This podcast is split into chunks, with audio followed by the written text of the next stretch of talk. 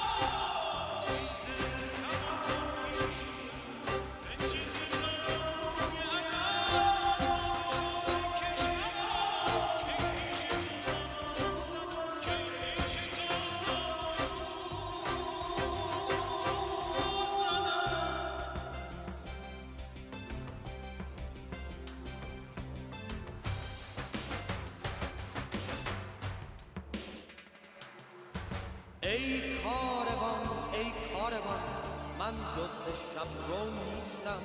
ای کاروان ای کاروان من دزد شب رو نیستم. من پهلوان عالمم تیر رو یارو زنم من پهلوان من تیر رو یارو زنم بر قدسیان آسمان من هر شبی یارو زنم گر صوفی از لادم زنم من دم ز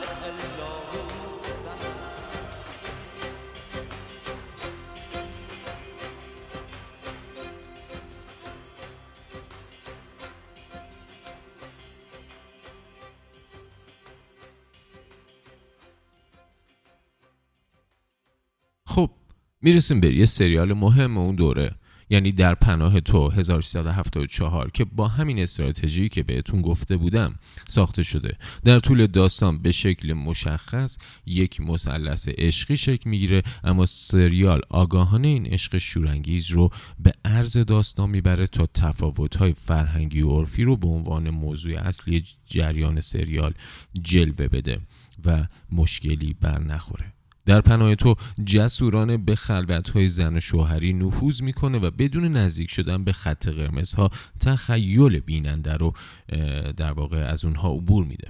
جدای این تفسیرها اما در پناه تو مثل سریال پاییز صحرا که بهتون گفتم یک ملودرام غلیظ و اشکنگ... اشکنگیز بودش که با دنبال کردن سرنوشت یک زن بی پناه بیننده رو در دوراهی های عاطفی گرفتار می‌کنه. اما وقتی در پناه تو هم با واکنش های مشابه پاییز صحرا مواجه شد صدا سیما ترجیح دادش برای نزدیک شدن به مشکلات زناشویی دست به دامان فانتزی های از جنس آثار مسعود رسام و بیژن بیرنگ بشه. دو سریال همسران و خانه سبز سریال هایی با موضوعات خانوادگی و تاکید بر رابطه زوجین بودم. اما برخلاف سریال های مشابه با تاثیر از سیتکام های آمریکایی لحن تازه‌ای برای ارائه داشتند. اون چیزی که من می‌خوام بگم یعنی بگم اون چی که در زندگی این زوج جوان ببخشید شما چند سالتونه؟ 25 سال. چند سالتونه؟ 20 سال. 20 25 سال. جناب رئیس اون چی که در زندگی این زوج جوان و زوجهایی با سنین پایینتر و بالاتر فرق می‌کنه مهمه؟ رنگ روح زندگی. رنگ روح کی و چی نه؟ که بقیده من اونام ترسناک نیستن. چون رنگ روح زندگی شامل کی و چی هم میشه. شامل همه زندگی همه آدم ها و همه اونهایی که اطرافمون هستن همه اون چیزایی که اطرافمون هستن. حتی حیوانات و موجوداتی که به چشم دیده نمیشن شامل زندگی اونام میشه. جان رئیس گاه رنگ روح زندگی کاملا عوض میشه. رنگ روح زندگی شما چی؟ بله. ببخشید چی آقا؟ عرض می‌کنم رنگ روح زندگی شما چی؟ جناب رئیس من اعتراض دارم. من هم اعتراض دارم. از حضورتون خواهش می‌کنم اجازه بدین صحبتاشون رو ادامه بدن. به نظر حرفای خوبی میاد. بفرمایید. ادامه بدین. متشکرم قربان. منم اعتراض دارم قربان. اعتراض دارم به رنگ سرخ که سوزاننده است. به آبی که سرده. به زرد که رنگ جداییه. و هر رنگی که رنگ روح زندگی توش نیست. چون بقیده شخص خود من جناب رئیس رنگ روح زندگی سبزه فقط سبز. من مدت هاست ببخشید. من مدت هاست به همسرم می‌خوام همینو بگم. و حالا هم حاضرم رسما در محضر محترم و رسمی این دادگاه. و هر جایی که لازم شد از همسرم معذرت بخوام. و از ایشون بخوام. من با بزرگواری به خاطر تمام اشتباهاتم که اعتراف می‌کنم. باعث شده به سبزی زندگی مشترکمون صدمه وارد بکنه. ببخشه. و سبزی زندگیمون که با ارزشترین چیز بعد از خداوند مهربونه به من برگردونه و با من حرف بزنه که حرف منشه چشمه زلال محبت زن و مرد. بله اینم از خسرو خان شکیبایی در فاصله بین پخش آپارتمان و در پناه تو سریالی از شبکه دو پخش می شدش که تمامی مردم ایران رو درگیر خودش کرده بود. یعنی سریال پدر سالار که بین سالهای 1373 الی 74 پخش می شدش عوض می‌خوام. یه خونه قدیمی که تمام اعضای خانواده اسدالله خان با بازی محمد علی کشاورز تو اون ساکن بودن و حال و هوای کاملا سنتی و خیلی مرد سالارانه سالارانه بر اون حاکم بودش. محیط داستان رو اینجوری شکل میدادش. اما موضوع اصلی مخالفت عروس کوچیک خانواده با شروع زندگی در یک چنین خانواده ای بود. به بیان دیگه پدر سالار دعوای کهنه رویارویی زندگی سنتی و مدرن رو مدرن اون زمان رو البته به شکلی تصویری و در قالب روابطی خانوادگی به تصویر می‌کشید. پدر سالار اه، تصویر کمالی از تفاوت که سریال های ایرانی با ملو- ملودرام های خارجی حالا تولید هر جایی که می‌خواد باشه دارن. پدر سالار جبهه های خیر و شر مشخصی نداره. از سوی میشه. به اسدالله خان حق دادش که نمی‌خواد در مقابل عروس کوچیکش کم بیاره. از سوی دیگه هم میشه حق رو به عروسه دادش که نمی‌خواد زیر استبداد پدر شوهر زندگی کنه. اما این تقابل سردرگم کننده برای بیننده ایرانی میبایست به پایانی منتهی میشدش که هم طرفداران اسدالله خان رو راضی نگه داره یعنی در واقع سنت و هم هواخواهان عروس خانم رو یعنی مدرنیته. نتیجه اینکه خانواده اسدالله خان در ابتدا هم میپاشه اما خب زندگی شیرین میشه اونها در انتها توی آپارتمان دور هم دیگه جمع میشن و دوباره دور یه سفره میشینن. انگار که آپارتمان تبدیل به مکانی برای صلح خانواده ها آشتی بین سنت های آزاردهنده و کنار اومدن و مدرنیته در کنار به دست آوردن دل بزرگترها میشه.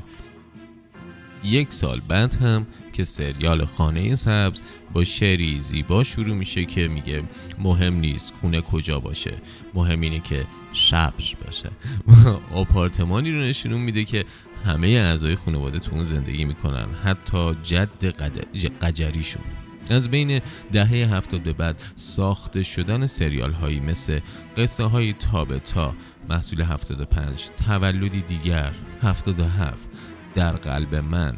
اونم 77 روزهای زندگی 78 چنان طبیعی شده بودش که نه حجم بالای فانتزی قصه های تابتا کسی رو اذیت می‌کرد نه ابراز عشق بازیگران در واقع خوشگل اون موقع به همدیگه توی بقیهشون. همه چی مجاز بود. به شرط اون که تو بستر روابط خانوادگی تعریف شده باشه. تغییر شرایط اجتماعی با تغییر دولت پس از 8 سال و روی کار اومدن دولت اصلاحات که سیاست تساهل و تسامح رو در پیش گرفته بود فضای فرهنگی کشور رو کنفیکون کرده بود. تو همین دوره هم سریال های مثل داستان یک شهر مال 78 و کیف انگلیسی اونم مال 78 شکل جدیدی از پرداخت به موضوعات اجتماعی رو به نمایش گذاشتند.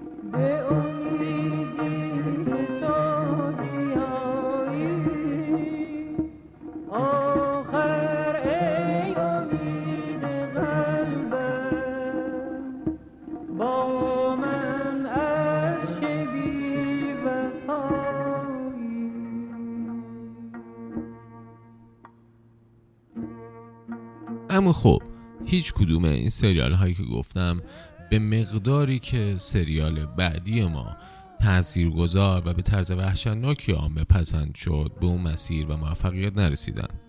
مسیری که سریال روزگار جوانی از سال 77 تا 78 کاملا طی کردش و به طرز تأثیر گذاری عامه پسند شد. در قالب یک سریال جوانانه با دقدقه های اجتماعی شروع شد. اما قسمت به قسمت تو باطلاق ملودرام فرو رفت تا بالاخره تو اون غرق شد. آشپزخونه مشترک. تلفن نداره. یک ماه دیگه تخلیه میشه. از این آلاخون بالاخونه خسته شدم والا بالاخره باید یه جایی رو پیدا کنیم شب توش بیتوته کنیم یا نه؟ شاخ تو میشکنم. حالا دیگه بچه داری و سرشو در نمیاری. بس آقا شاخ کدوم چاکرتی به هر چی مسخره نکن ببینم اینجا چیکار کنه آقا جان تو ماشینم جامون آوردمش اینجا آقا ترک و کرد جماعت از هیچ کس نمیترسه. غیر از خدا. خب ما هم دل داریم. این مسخره بازیه چیه تو در میاری؟ الان مسئله اساسی بره ما مسئله شهریاری آدم کشته. مثل یک رنگین کمون هفت سرگذشت زندگیمون رنگ رنگ. ای صمیمی ای قدیمی هم قطار. در دل شب شب نمه عشقی بکن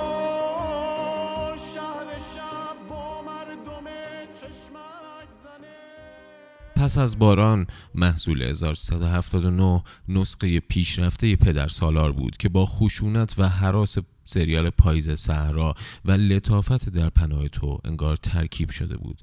در ابتدا داستان سریال فقط به بازه زمانی محدود می شدش که ماجراهای ارباب با بازی خیلی خوب محمود پاکنیت و خانم کوچیک که مریا مرجان محتشم در اون بازی کرده بود در اون اتفاق می افتاد اما با اصرار کارگردان و تایید تلویزیون بخش هایی به داستان اضافه میشه که به زمان حال یعنی آینده شخصیت ها می‌پردازه. انگار گذشته قرار نیست دست از سر این آدم ها برداره و آدم بدهای زمان رضاشاه هنوز هم انگیزه کافی برای انتقام گرفتن از آدم های خوب اون دوره رو دارن. به بیان دیگه سنت همچنان در برابر تغییر مقاومت نشون میده حتی به قیمت خشونت ورزی. و این میشه در واقع بخش پایانی دهه هفتاد.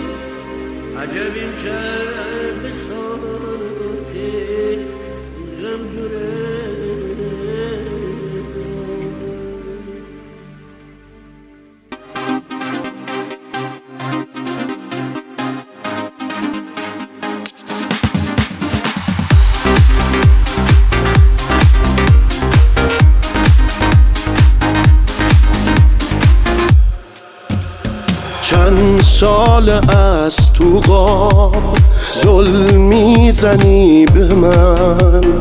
دیوار پشت عکس میلرزه مثل من.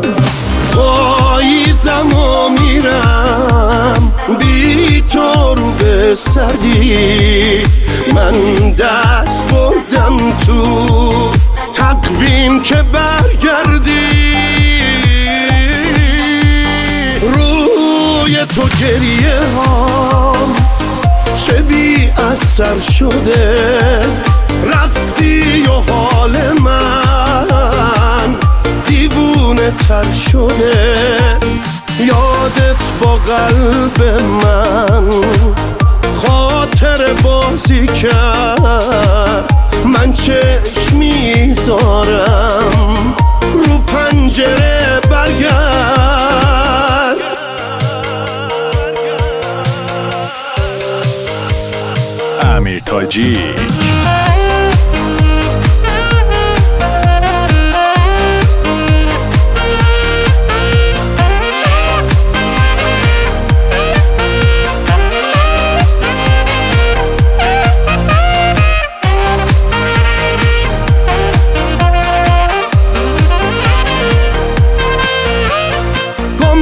میشه تصویرم یک جمعیت تنها برگرد پیدام کن از روی گریه ها. این چهار دیواری زندون شده انگار. این سردید بین ما شد پنجمین دیوار. روی تو گریه هام چه بی اثر شده؟ رفتی و حال من. تر شده. یادت با قلب من خاطر بازی کرد. من چشم می‌ذارم رو پنجره برگرد.